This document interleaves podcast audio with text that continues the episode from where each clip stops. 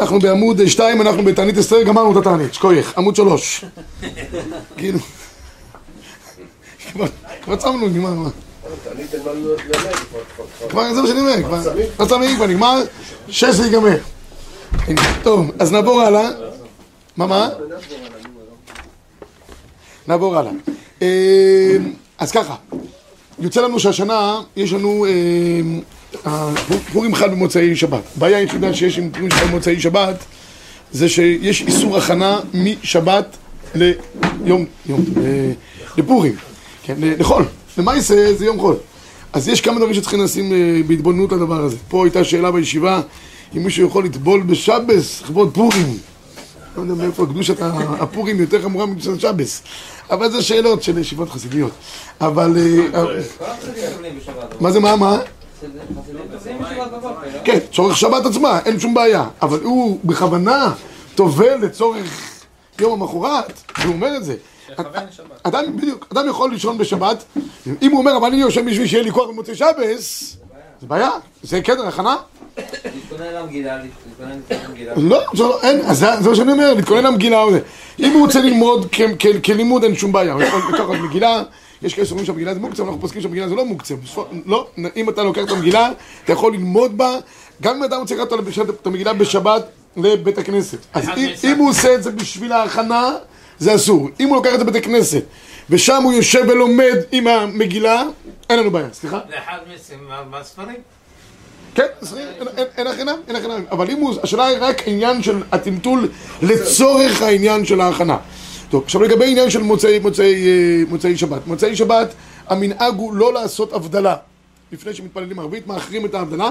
ראוי שכל בני הבית, ראוי, צריך שכל בני הבית, מיד עם צאת השבת יגידו ברוך המבדיל בין קודש לחול. ובזה הם יכולים לעשות מלאכה. צאת השבת, כולם אומרים ברוך המבדיל בין קודש לחול.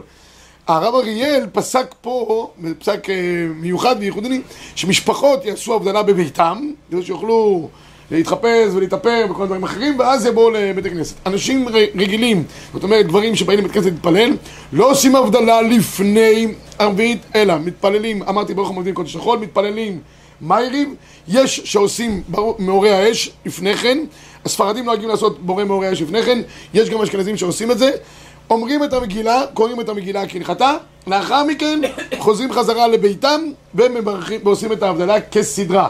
כמובן שמי שעשה ברכת מאורי האש לפני כן אינו חוזר ואומר את מאורי האש בהבדלה, אלא אם כן ישנם אנשים בבית שעוד לא אמרו מאורי האש. אם, יכולות, אם נשים למשל לא אמרו, לא ראו, אז הן יכולות לעשות לבד, עדיף. אם אין מיש, הן לא יכולות לעשות לבד, יש שם בוגרת או משהו, אז הוא ברצף ההבדלה יכול לחזור שוב פעם על ברכת מאורי האש. עד כאן לגבי העניין של ליל פורים. בליל פורים... אם בכוונה מאחרים את המגילה... מאחרים בדרך כלל, מאחרים בחצי שעה שעה. חוזרים הביתה, אז לא נעשה הביתה? כל המשפחה רוצים להתאפר, רוצים להתאפר? לא, המנהג הוא לעשות הבדלה אחרי ערבית. גם אם אתה חוזר הביתה להתאפר ולהסתדר... אתה... המגילה? אתה רגע, אתה הולך בית כנסת להתפלל... ערבית. ערבית, יפה. קורא את המגילה? לא. אין דבר כזה. לא, לא. המגילה זה חלק ממאירים. אין, כן, המקסת שלך הוא לא קונבנציונלי, אבל אם הוא מקסת נורמלי, תבוא לפה. אז בתוך ערבית יש קריאת המגילה, רק לאחר קריאת המגילה אתה חוזר לביתך ועושה הבדלה. אז הרב נדב, אני מפיע, אז לחזור, אז... לא, אתה... אתה היה בבית עם המשפחה או לא? לפני ערבית או לא? זה שלישית, חוזרים הביתה? לא, הרב אריאל פסק. הרב אריאל פסק למשפחות, שמשפחות עצמם יעשו כן הבדלה בביתם לפני תפילת ערבית כדי שיכולו לעשות כל הפעולות אחרת. רוב הפסקים לא פסקו את הדבר, אז מי שרוצה לספוך על... מי יצא הבית לפני תפילת ערבית? מה, יש, נתן להם סעודה שלישית, גם אתה עושה שמחכה לצאת שבת, עושה הבדלה לפני תפילת ערבית, שזה הדבר המיוחד פה, כי הרי בדרך כלל אנחנו עושים הבדלה לאחר תפילת ערבית, אבל זה החידוש של הרב אריאל. הרב אריאל הוא כתפיים רחבות מאוד, לסמוך עליו. אז מי שרוצה לנהוג כהרב אריאל יכול לנהוג, מי שנוהג כמנהג הרגיל, רק לומר ברוך המבדיל בין קודש לחול, זה מאפשר לעשות כל מלאכה במוצאי שבת אחרי שאתה אומר ברוך המבדיל, הולך להתפלל ערבית, קורא את המגילה, חוזר לביתך בשמחה ובששון כי זה פורים, עושה הבדלה ונגמר העניין. בסדר? כך, כך ראוי לעשות על פי סדר הנהוג בעם ישראל בדרך כלל. אומרים שהבדלה היא בעצם סמליות הרי, אם הוא אומר המבדיל בין קודש לחול. כן, אבל תקנו... אתה יכול לתת, ואם לא עשה הבדלה, זה גם לא נורא. כן, אבל אכילה. תקנו לעשות הבדלה על הכוס, עד שלא הבדלת על הקושת, אתה לא יכול לאכול. בסדר? יש שני סוגי הבדלות. הבדלה בפה מאפשרת לך לעשות מלאכה. הבדלה על הכוס מאפשרת לך לאכול. בסדר? עכשיו, בליל פורים אין מעיקר הדין עניין להשתכר, אין מעיקר הדין, לא מעיקר הדין, אין בכלל. כתוב ברמה, ישחיפו קצת, תראו בבקשה, טוב, תכף נגיע לזה עניין של הסעודות, אבל תראו ב-עשרים ותשע, כתוב בשולחן ערוך, ב-שלושים, עמוד תשע, מקור שלושים, מצווה להרבות בסעודת פורים, ובסעודת אחת יוצאת, סעודת פורים שהעשאה בלילה לא יצא ידי חובתו, ומכל מקום אומר הרמב"ם, גם בלילה ישמח וירבה קצת בסעודה. יש כאלה שנוהגים לעשות קצת סעודה בליל פורים, משהו מעבר לרגיל, איזה משהו מיוחד. יש בזה עניין על פי ההלכה, זה לא מעיקר הדין. כל מצוות הפורים נוהגות בעיקרם ביום. הדבר היחיד שקורה בלילה זה קריאת המגילה. כמו שהגמרא אומרת מסכת, אני חוזר חזרה לעמוד ארבע, הגמרא אומרת מסכת מגילה מקור שש, אמר רבי חלבו אמר רבונה בירה, חייב אדם לקרוא את המגילה בלילה ולשנותה ביום, שנאמר למען יזמך כבוד ולא ידום, השם אלוקייך לעולם עודקה, וכך אומר גם השולחן ערוך, חייב אדם לקרוא את המגילה בלילה, לחזור לשנותה ביום, ושל לילה זמנה כל הלילה, של יום זמנה כל היום, מהנצח עד סוף היום, ואם קרא בשלום עמוד השחר יצא. ההבדל בין קריאה של הלילה לקריאה של היום, הקריאה של הלילה היא מדרבנן, הקריאה של היום שהיא עיקר קריאת המגילה, שנאמר במגילה, נאמר שמה, והימים האלה נקראים ונעשים, נכון? ככה כתוב במגילה. אז עיקר הקריאה שלה בלילה, ביום, וקריאתה ביום היא מדברי קבלה. יותר חמור מדברי, מדרבנן שנעשה בלילה. אם אדם יש אפשרות לקרוא או בלילה או ביום, עדיף שלכתחילה יקרא ביום. רק אנחנו קוראים גם בין היום, גם בלילה. יש שם דברי קבלה, זה דברי דאורייתא. יש אומרים שדברי קבלה, זה הרמב"ם, ככה הוא סובר, בספק, דווקא לגבי ספק, מצוין. עכשיו לגבי ברכות המגילה. ברכות המגילה עצמם, כל מיני מנהג, לפתוח את המגילה, כן? דברי קבלה, אבל זה היה אחרי ש... דברי נביאים, דברי נביאים, כן. יש מנהג לקרוא, לפתוח את המגילה כאיגרת שמתחילים. ברוב המנהגים סוברים שרק השליח ציבור בלבד הוא פותחה כאיגרת, שאר האנשים האחרים שיש להם מגילה, אפילו מגילה כשרה, לא, אין צורך לפתוח אותה. מי שיכול שלא מגילה כשרה מול העיניים מזמן הקריאה, הדבר עדיף לכתחילה. וזה גורם שמצב, אני אגיד כמה נפקמינות לזה שאם יש לך מגילה כשרה, מה הנפקמינות שיש בדבר הזה. עכשיו, לגבי העניין של המגילה, מה מברכים? הגמרא אומרת, כמובן מברכים שלוש ברכות. מנהג האשכנזים לברך שלוש ברכות, בין בלילה, בין ביום, וביום לכבן אבל שהחיינו. גם על שאר מצוות היום.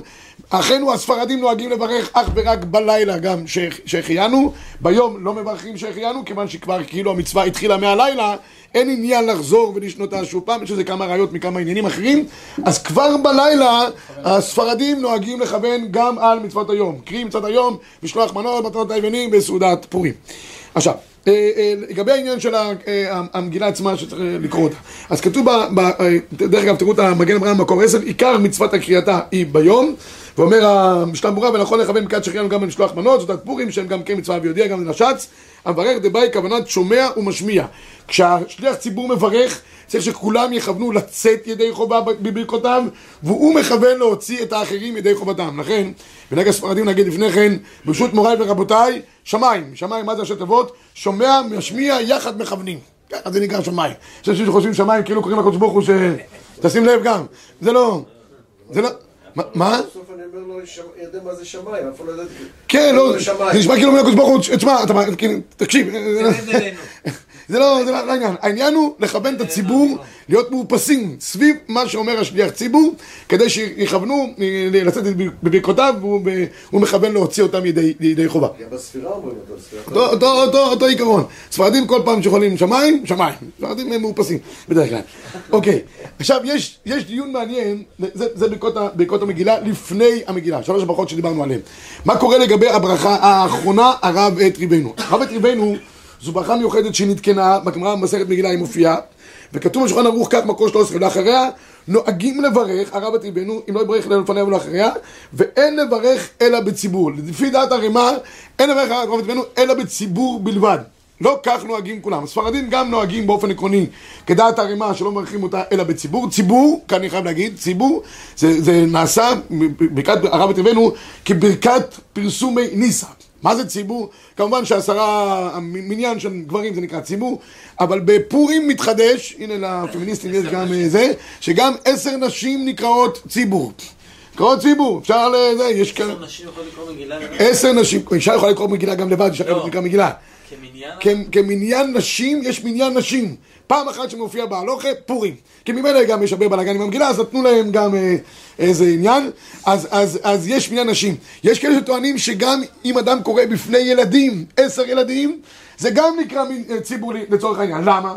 כי כל הבאות שיהיה פרסום מניסה, יש פרסום מניסה, עשר נשים עושות פרסום מניסה, אפילו יותר מהגברים באופן כללי, וגם ילדים. אז אם זה מעמד של נשים, עשר נשים, זה גם נקרא ציבור ואפשר לברך את הרב את ריבנו. לפני ילדים, לפני גיל בר מצווה שהוא קורא שזה בסדר, כמו שהרב אומר, הוא חייב, צריך לברך ברכות המגילה? אז טוב. של עשרה האיש הזה. אוקיי, אז מה קורה במקרה כזה? אם הוא מוציא ילדים ידי חובתם, אתה שואל. האם הוא יכול לברך להם ברכת המגילה? עוד שנייה אני עונה לדבר הזה. תראו בבקשה, ערוך השולחן כותב שב-ארבע עשרה, כתוב רבנו עמדי ברכה שלאחריה אינה אלא בציבור, והטעם, מכיוון דאינה שייכת המגילה אלא היא ברכת הודאה משום פרסומי ניסה, לא נתקנה אלא בציבור. שיש בזה אה, פרסום מניסה. ולכן כותב כאן הביאור הלוכה במקור חמש עשרה, בבית יוסף כתב דוחות חיים כתב שבהם אליהו רבא, דהוכיח מכמה פוסקים לברך אפילו ביחיד, אין מגרא אמרה, אין ראיה, דלא יקאי אלא ברכת התורה, מכל מקום נראה דאין כדאי לברך אחריה. בקיצור, הביאור הלוכה אומר שאם זה לא ציבור לא מברכים, כך גם פוסק הרב עובדיה יוסף, היחיד שפסק שצריך לברך גם ביחיד הרב את ריבנו, זה הבן איש חי. הרב אליהו הלך גם בעקבותיו כמובן, וטען שזה גם שייך לאדם באופן פרטי, לא צריך דווקא גדר שיהיה של ציבור כדעת הערימה. עכשיו נעבור לגבי חיוב... כן. מי שקורא לציבור אנשים, אבל גם את הברכות שאחריה וגם שלפני? אז בואו עוד רגע אחד ניגע מה קוראים, אתה קורא אחרי שכבר יצאת ידי חובה, זה השאלה שלך, נכון? יצאת ידי חובה, האם אני ברך לפניה ולאחריה? אז אני אגע בזה וגם ניגע בשאלה לגבי קטנים. קודם כל, נשים חייבות כמובן במקרא מגילה. כי אף הם היו באותו הנס. יש לנו שלוש מצוות עשה דרבנן, שנשים חייבות בהם אף על פי שהזמן גרמה, שהם ארבע כוסות מקרא מגילה בני חנוכה, והרמז לזה, וענתה האישה ואמרה אמן, אמן בראשי תיבות, ארבע כוסות מקרא מגילה בני חנוכה. היא אומרת, בזה אני אמן, חייבת. מי שאומר אמן, מויד, מויד בעניין. עכשיו, מה זה אף הם היו באותו הנס? נחלקו בזה הראשונים, רש"י ותוספות. האם בגללם נגרם הנס? או שגם הם ניצלו, כי הרי הגזירת השמן של המן הייתה להשמד להרוג ולאבד את כל הילדים מנהל מהזקן, טף ונשים ביום אחד. אוקיי, אם זה כך, נשים חייבות במקרא מגילה. רק נחלקו הפוסקים, האם רמת החיוב של נשים, קריאת המגילה, היא כמו הגברים בדיוק, חייבת בקריאה כמו שהגברים חיים בקריאה, או שעיקר חובת הנשים זה לא בקריאה, אלא בשמיעת המגילה. ואז אם אלו נוצר איזשהו פער, בין חיוב הגברים לבין חיוב הנשים. נפקא מינה, האם אישה יכולה להוציא גברים ידי חובתם? אם היא באותה דרגה, אז אישה יכולה להוציא גם איש, ואנחנו ככה פוסקים באופן עקרוני. ואם אנחנו אומרים שיש פער ביניהם, ממילא האישה לא יכולה להוציא את הגברים, רק גבר יכול להוציא את האישה. עוד נפקא מינה תהיה לגבי ברכת הברכות שמברכים לנשים. אז קודם כל, המקמר אומרת מפורש, נשים חייבות, אף פעמים באותו הנס. הטור כותב שכמובן שגם נשים חייבות בקריאתה, ופירש רש"י שמוציאות לאנשים ידי חובתם, כי לפי רש"י אותה דרגת חיוב יש בין גברים לבין נשים. בהלכות הגדולות הבאג חולק על רש"י, אף על גב שחייבות במקרא מגילה אינם מוציאות לאנשים. זה מחלוקת ראשונים בין רש"י לבאג, האם היא באותה דרגת חיוב כן או לא. כותב השולחן ערוך מקור שמונה עשרה, אחד הקורא ואחד השומע מן הקורא, יצא ידי חובתו, נושמע מי שחייב בקריאתה, לפי כן היה קורא חירש או קטן או שוטה, השומע ממנו לא יצא. יש אומרים שנשים אינן מוציאות את האנשים, זה הבאג. מה אנחנו פוסקים עכשיו הלכה למעשה בעניין הזה? המשנה ברורה כותב שאישה באופן עקרוני יכולה להוציא, אלא יש פה עניין של, של אה, כבוד הציבור, כמו שיש לגבי קריאת ספר תורה. וגם שאת אישה אינה חייבת בקריאה, אלא רק לשמוע, כמו שאמרתי לכם. ולכן, בגלל הדבר הזה, פוסק, פוסק הרמה, וככה נוהגים לגבי, מצאתי איזושהי פשרה. מי שכבר, מי שלא יצא ידי חובה בקריאת המגילה, ומוציא נשים ידי חובתם, מברך כמובן את שלושת הברכות בעצמו, נשים שומעות, יוצאות ידי חובה, כמו גברים בדיוק, אין הבדל ביניהם, ונגמר העניין. הוא מכוון להוציא אותם, מכוונות לצאת ידי חובה, ונגמר. לגבי מקרה שנשים כבר לא יצאו ידי חובה, ואתה קורא להם, כבר יצאת ידי חובה, פה הדבר הטוב ביותר לברך להם, אם אתה מברך להם, אתה מברך להם את הנוסח לשמוע מקרא מגילה. לא כמו שאנחנו מברכים על מקרא מגילה, אלא לשמוע מקרא מגילה. כאן אני עושה פה איזשהו חיבור בין שני הדברים ביחד. גם לשמוע וגם מקרא מגילה. בסדר? אז ככה זה הדבר הכי טוב. עוד דבר אחד, אם יש אפשרות, ויש אפשרות בדרך כלל, נשים היום חכמות, משכילות ויודעות את כל התורה כולה, אם אתה מוציא אותם ידי חובתם, כי אתה כבר יצאת ידי חובה, שהם יברכו, שאחת מהם תברך ותכוון להוציא את האחרים ידי חובתם. הוא הדין לגבי הרב את ריבנו, הברכה האחרונה. אמרנו שעשר נשים נשבות כמניין. גם אחת הנשים, אם כבר אדם יצא ידי חובה, היא תברך את הברכה הזאת. זה עדיף? עדיף. אז מה תברך? מה מה? נשמוע מקרא מגילה. גם? גם, לא דבר, אין הבדל. אם אתה מוציא אותם או שהם בעצמן, לשמוע מקרא מגילה. זו הפשרה הטובה ביותר שיש לגבי הברכות של, של נשים. עכשיו, לגבי ילדים, בילדים אנחנו לא יכולים להוציא אותם, אנחנו יכולים לקרוא להם את המגילה, אין שום בעיה, וזה אפילו חובה. כתוב דרך אגב שמצווה להביא תינוקות שבית רבן לשמוע מקרא מגילה, כך כותב הרמב"ם, כך גם העתיק המחבר. אבל, לגבי הברכה, אחד הילדים צריכים לברך בעצמו. בסדר? אתה לא יכול לברך אם יצאת כבר ידי חובה. אם לא יצאת ידי חובה, אתה מברך, מוציא אותך, מוציא אותם, שום בעיה. יצאת ידי חובה, רק על מנת להוציא אותם מדין חינוך, אתה לא יכול לברך. הם יכולים לברך, כן? אתה יכול לענות עליכם אמן גם. בסדר? כבודו? מצוין. עכשיו, תראו את הרב עובדיה במקור עשרים ואחת, יש אומרים שאף על פי שנשים חייבות מקרא מגילה, אלא מוציאות את הנשונם, ויש חולקים אומרים שנשים יכולות להוציא את האנשים ידי חובתם. הרב עובדיה פוסק שאישה יכולה להוציא את הגברים ידי חובתם. ככה יוצא מדברי המחבר. אף פי שהעיקר כדעה האחרונה, נכון לחוץ שספרה ראשונה אלא אם כן בשעת הדחק. יש אישה, יש לה בעל שלא יכול לצאת מהבית, והיא רוצה לקרוא לו מקרא מגילה, היא יכולה לקרוא לו מקרא מגילה, היא יכולה גם לברך, והוא יצא ידי חובה אם הוא לא יכול לברך בעצמו. בסדר? זה לגבי העניין של נשים, אה, בעניין קריאת המגילה. רק נקודה חשובה, כבר כמה פעמים, כבר פעלו עליי בשבוע האחרון, מה קורה למנייני נשים, למיניהם וסוגיהם. אז אני רק אומר, ברור שלא עשה אני רב קהילה, שכל רב קהילה יסתדר עם קהילתו ועם החידושים שרוצים לעשות, ושתבוא עליהם הברכה והשמחה בפורים. יפה. עכשיו יש עוד, עוד נקודה אחת, תסבכות אה, שלמים. אה, בואי. יש עוד, עוד נקודה אחת רבי ישראל לגבי עניין של קריאת המגילה. בקריאת המגילה צריכים לשמוע את כל המגילה כולה מתחילתה ועד סופה. הרשב"א פוסק, וככה פוסקים כמו הרשב"א, אם חיסר מילה אחת לא יצא ידי חובתו. הנה כך ובהתאם לזאת. אם אדם יש לו מגילה כשרה, זה מה שאמרתי קודם, הוא יכול לקרוא את המגילה גם בעצמו. אין עניין שהוא יברך את הברכות. יש כאלה שאומרים, אני לא רוצה לצאת ידי חובה מה... מהשליח ציבור, אני אברך לבד. יש לו מגילה כשרה, רוצה להראות גם לציבור שהוא בעל בעמיו. אין צורך. גם לגבי הברכות יש דין של ברוב עם הדרת מלך. עדיף שהוא. אבל לגבי הקריאה, אם יש לך מגילה כשרה, אתה יכול לקרוא את המגילה את, בעצמך, לא צריך לסמוך דווקא על השליח ציבור. אם אין לך מגילה כשרה כמו שלרוב הציבור אין, אז כן צריך להסתכל מתוך חומש ולעקוב. אתה לא יכול לקרוא בעצמך כי אין לך מגילה כשרה. במידה ואתה חושב שפספסת מילה כי לא שמעת, כי לפני המן יש כוננות על ואחרי המן יש הפגזות נוספות חוזרות, הפגזות משנה זה נקרא, נקראת אה, הפסקת אש. אז אם אתה חושב שלא פספסת איזה מילה, אז במקרה כזה תחזור ותגיד את המילה בעצמך, אגם שיש לך מגילה פסולה, דהיינו מתוך חומש. יתרה, יתרה מכך, יתרה מכך, לגבי העניין של מי ששומע את, ה, את המגילה ולא... אם פתאום אדם שם לב שהוא מטייס, אנשים בדרך כלל יש להם מדי פעם ניתוק מעצמם, רוב העולם יש לו בעיות של קשב וריכוז. בעיקר בבוקר, זה כל ה... כן, כן, כל אחד לפי זמנו. יש לו את ה... יש כאלה זריזים מקדימים. אז בקיצור, למי שיש כל מיני בעיות כאלה ואחרות, אז צריך לשים לב. מי שחולם, מי שחולם, יש אנשים שיש להם חלום. תמיד אני מביא את הדוגמה באמצע שמונה עשרה, פתאום אחד הוציא קופסת סיגריות, עושה ככה, אז היא חזרה. אמרו לו, אדוני, מה זה קופסת סיגריות? אמר, פשוט נזכרתי שיש לי פגישה במסעדה, המלצר שואל אותי, אתה במעשנים או ברגיל? יכולתי לדבר, הפסק, הוצאתי לו את הסיגריות, החזרתי חזרה. אז יש הרבה כאלה שיש להם סיגריות באמצע, באמצע. אז אם אדם רואה פתאום, יש לו איזשהו נתק, אם זה רק היה לו טיוס קל, אבל הוא, הוא, הוא, זאת אומרת, הוא שומע, הרבה פעמים אנחנו שומעים, אבל אנחנו אה, נמצאים בעולם אחר, כן, יש ניתוק בין, זה, בין האוזניים לבין המוח, אז הוא יכול להמשיך כרגיל בין שום בעיה. אם לגמרי פתאום התחיל לחשב חשבנותיו ולא יודע מה וזה, במקרה כזה ישנם שני אפשרויות. אם יש לו מגילה כשרה, כמובן שהוא יכול לרוץ עם הקריאה שלו ולהשלים את החסר. אם אין לו מגילה כשרה, והוא איבד, איבד חתיכה ראויה להתקבל, זאת אומרת, הוא רואה פתאום שהוא מתעורר לתוך איזה אמן שיראו אותו או משהו, אז במקרה כזה, עדיף שיחזור ויקרא את המגילה, כי כנראה הוא איבד מילה אחת. אם אדם לא שמע איזה אות בצורה ברורה, לא צריך להיות עד כדי כך עם נרבים, יש כאלה עם נרבים, הרי כולם יוצאים אחרי המגילה בהגשה שהם לא קראו את הכל עד הסוף, נכון? תמיד יש כזה, תקרחצן, נכון? לא שמעתי, כן שמעתי, אולי פספסתי. תהיו רגועים, רבותיי. אם שומעים ומכוונים, יוצאים ידי חובה, נגמר העניין.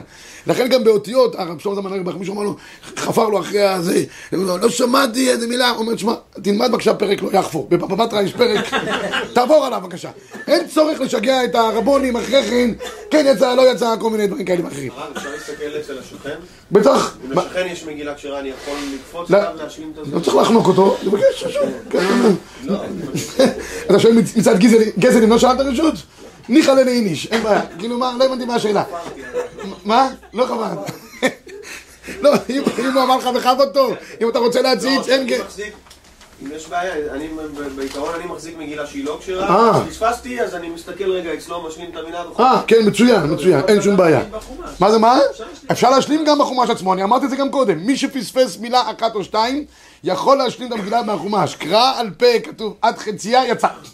בסדר? עוד שלא נושא שלם. כן, כן, רצוי שלו. עוד נקודה אחת, רבי ישראל, דבר מאוד מעניין. נהגו ישראל להגיד את הפסוקים של פסוקי הגאולה בכל, ויש לנו גם מנהג ישראל להגיד את עשרת בני המן בבס אחת, בנשימה אחת, כיוון שיצאו בנשימה אחת. כן, יש איזה הרבה לומדס בעניין הזה, אני כבר אגיד ב-שתים עשרה, מדין שומע קונה, יש כאן רוגוצ'ובר מאוד מעניין, מישהו השעה אמר לי, תגיד לי, לאמן היו כמעט מאתיים ילדים, למה לא הביאו את כולם במגילה? אומר, כי החזן היה נחנק, בנשימה אחת. עשר זה מספיק. עכשיו, גם מי שלא אמר בנשימה אחת, יצא ידי חובה, אין צורך אה, זה.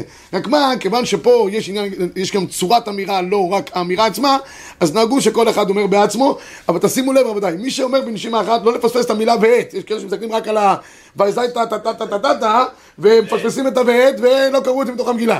בטח הבעל קוירה הוא הכי צריך להיזהר, כי אם אתה לא אמרת ועת, והבעל קוירה אמר, וזה בסדר, אין שום בעיה. שלא אגיד את זה בצורה של בעל פה. אם כן, כתוב שקרא על פה עד חצי, יצא ידי חובה. טוב. זה ממש צריך עם העין להסתכל על המילה ועת, לא? כן, כן, כן. שיסתכל, שיקפוץ על שני ה... אוקיי, עד כאן לגבי עניין של קריאת המגילה, יש עניין לקום מוקדם יותר בפורים. יש ארבעה ימים בשנה שנאמר שראוי לקום בהם יותר מוקדם, אחד מהם פורים. כי יש, כתוב בפרסקים, כמה שיש הרבה מצוות באותו יום, זה יום עמוס במצוות ברוך השם. אז ראוי לקום טיפה יותר מוקדם למי שיכול. אוקיי, עכשיו נעבור אחרי, אחרי עניין של, אחרי עניין של המגילה, נהגו לעשות שני מצוות נוספות שהם משלוח מנות ומתנות אביונים. נחלקו הפוסקים מה עדיף לעשות קודם. האם משלוח מנות ומתנות אביונים? כתוב בפסוק, לעשות משלוח מנות יש לרעהו, מתנות אביונים, זה לכאורה משלוח מנות לפני. ויש כאלה שאומרים לא, דווקא לעניים, מצווה רבה יותר להם וכו'.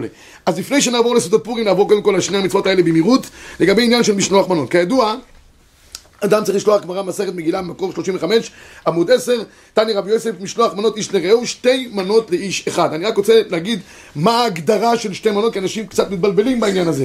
מקור שלושים ושש כותב השולחן ערוך כך: חייב אדם לשלוח חברו שתי מנות בשר או שני מיני אוכלים, שנאמר הוא משלוח מנות איש לרעהו, שתי מנות לאיש אחד, וכל המרבה לשלוח לרעים משובח, כי הוא מרבה אהבה ואחווה, כנגד מה שאמר המן, ישנו עם אחד מפוזר ומפורד בין העמים. אבל צריך לשלוח שתי מנות, המחבר התחיל שתי מנות בשר, הכוונה היא לשלוח שני מנות מכובדות.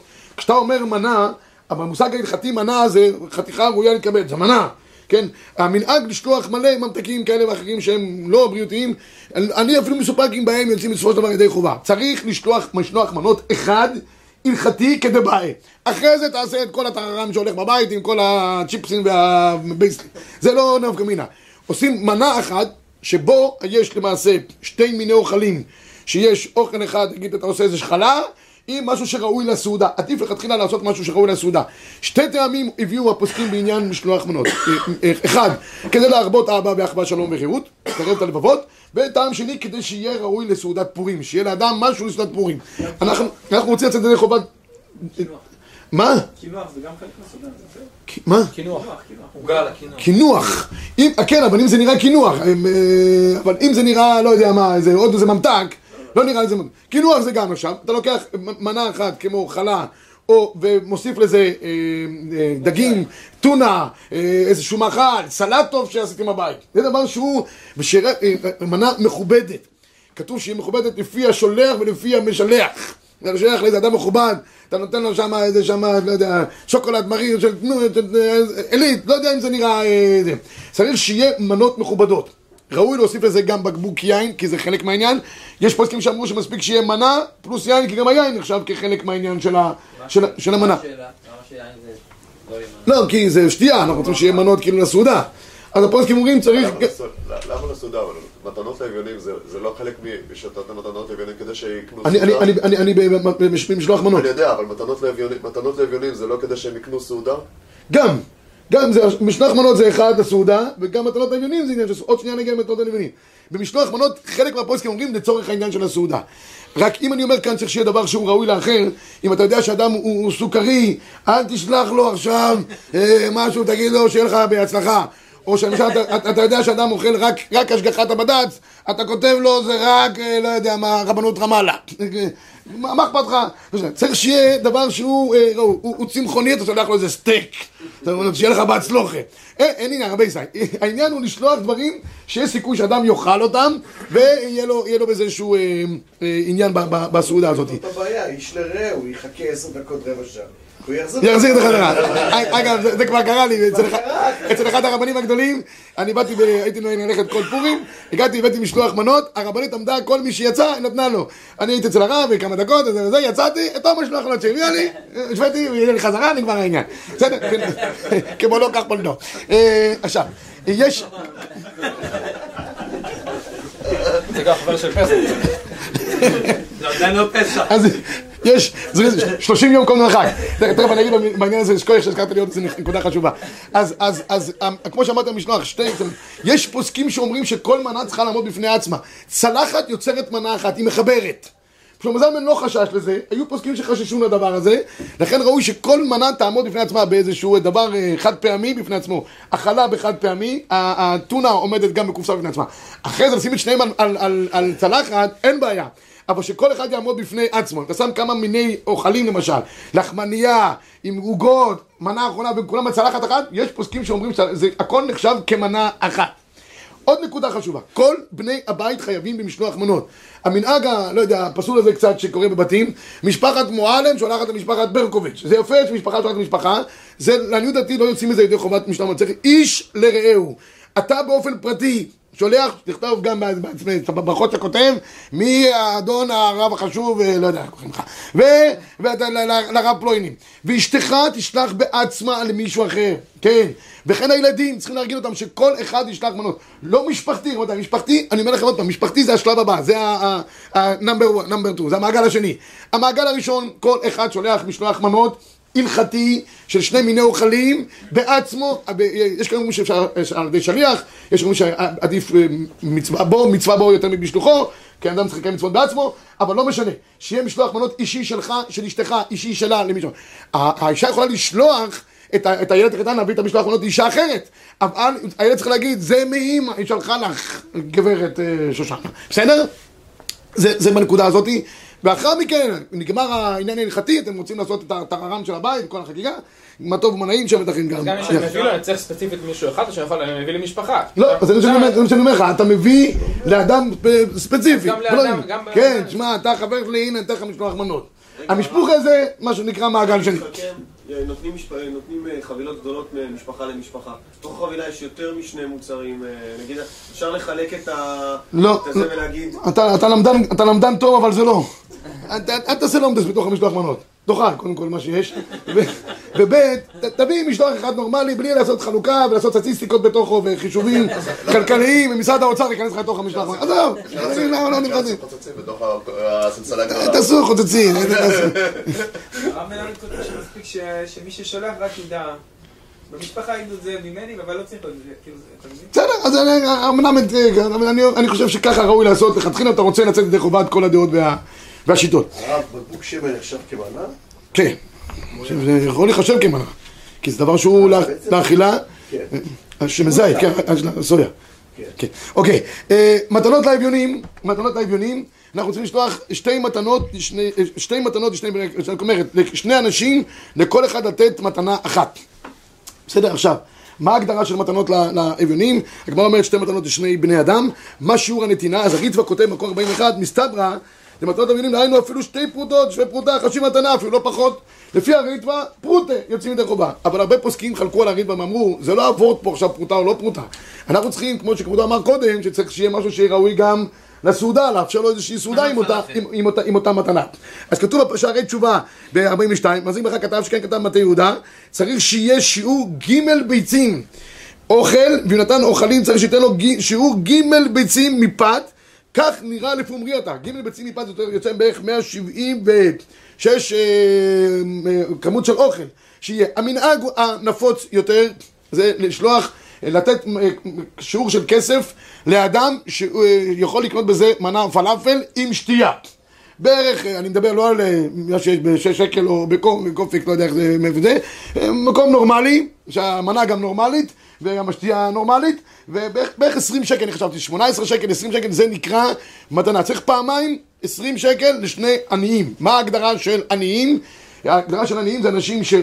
לא גומרים את החודש, אין להם, הם שכר מינימום, חיים בצורה מינימלית, או שגומרים את החודש, יש להם שכר מינימום, אבל משפחה מרובת ילדים שלא יכולה להחזיק את עצמה, ואו מצב שבו, דרך אגב, כל אברך מוחזק כעני, לתשומת לבכם. בסדר, בישיבה פה יש אברכים, רק, רק מהרת אגב.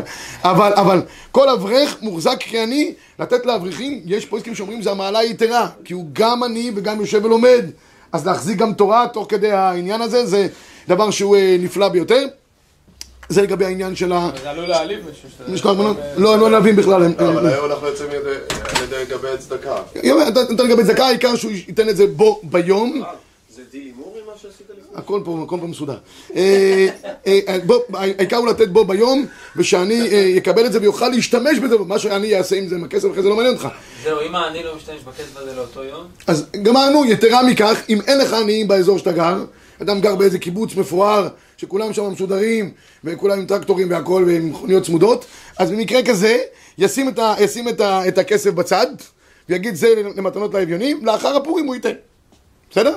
זה, זה, זה לגבי העניין הזה של מתנות אביונים. מקבץ נדבות עכשיו כעני בעצם. מה זה מה? מקבץ נדבות אפשר. לא כל מקבץ נדבות עכשיו כעני, זה לא, זה לא, לפעמים זה לא, ההפך. העניים האמיתיים לא תמיד מקבצים, ויכול להיות שגם הפוך. מה שכן, רבי סי, צריך לברר שיהיה שני עניים, לכן נותנים לגבי צדקה, שהם מכירים על פי הרווחה, מכירים את הדברים, מי העני האמיתי שיש. מספרים שבאיזה שכונה היה איזה אחד שהיה עני, אמרו בוא נעשה לו מקבית לפני פורים, אמר מישהו, אתם נורמלים, סוף סוף שלנו עני מדאורייתא, נצא בו ידי חובה, עכשיו מקבית, אחרי פורים נסדר אותו. אז יש עני שהוא מוחזק כעני, ומכירים אותו ונותנים לו, וזה בסדר גמור, לכן לגבי צדקה הם יותר אמינים.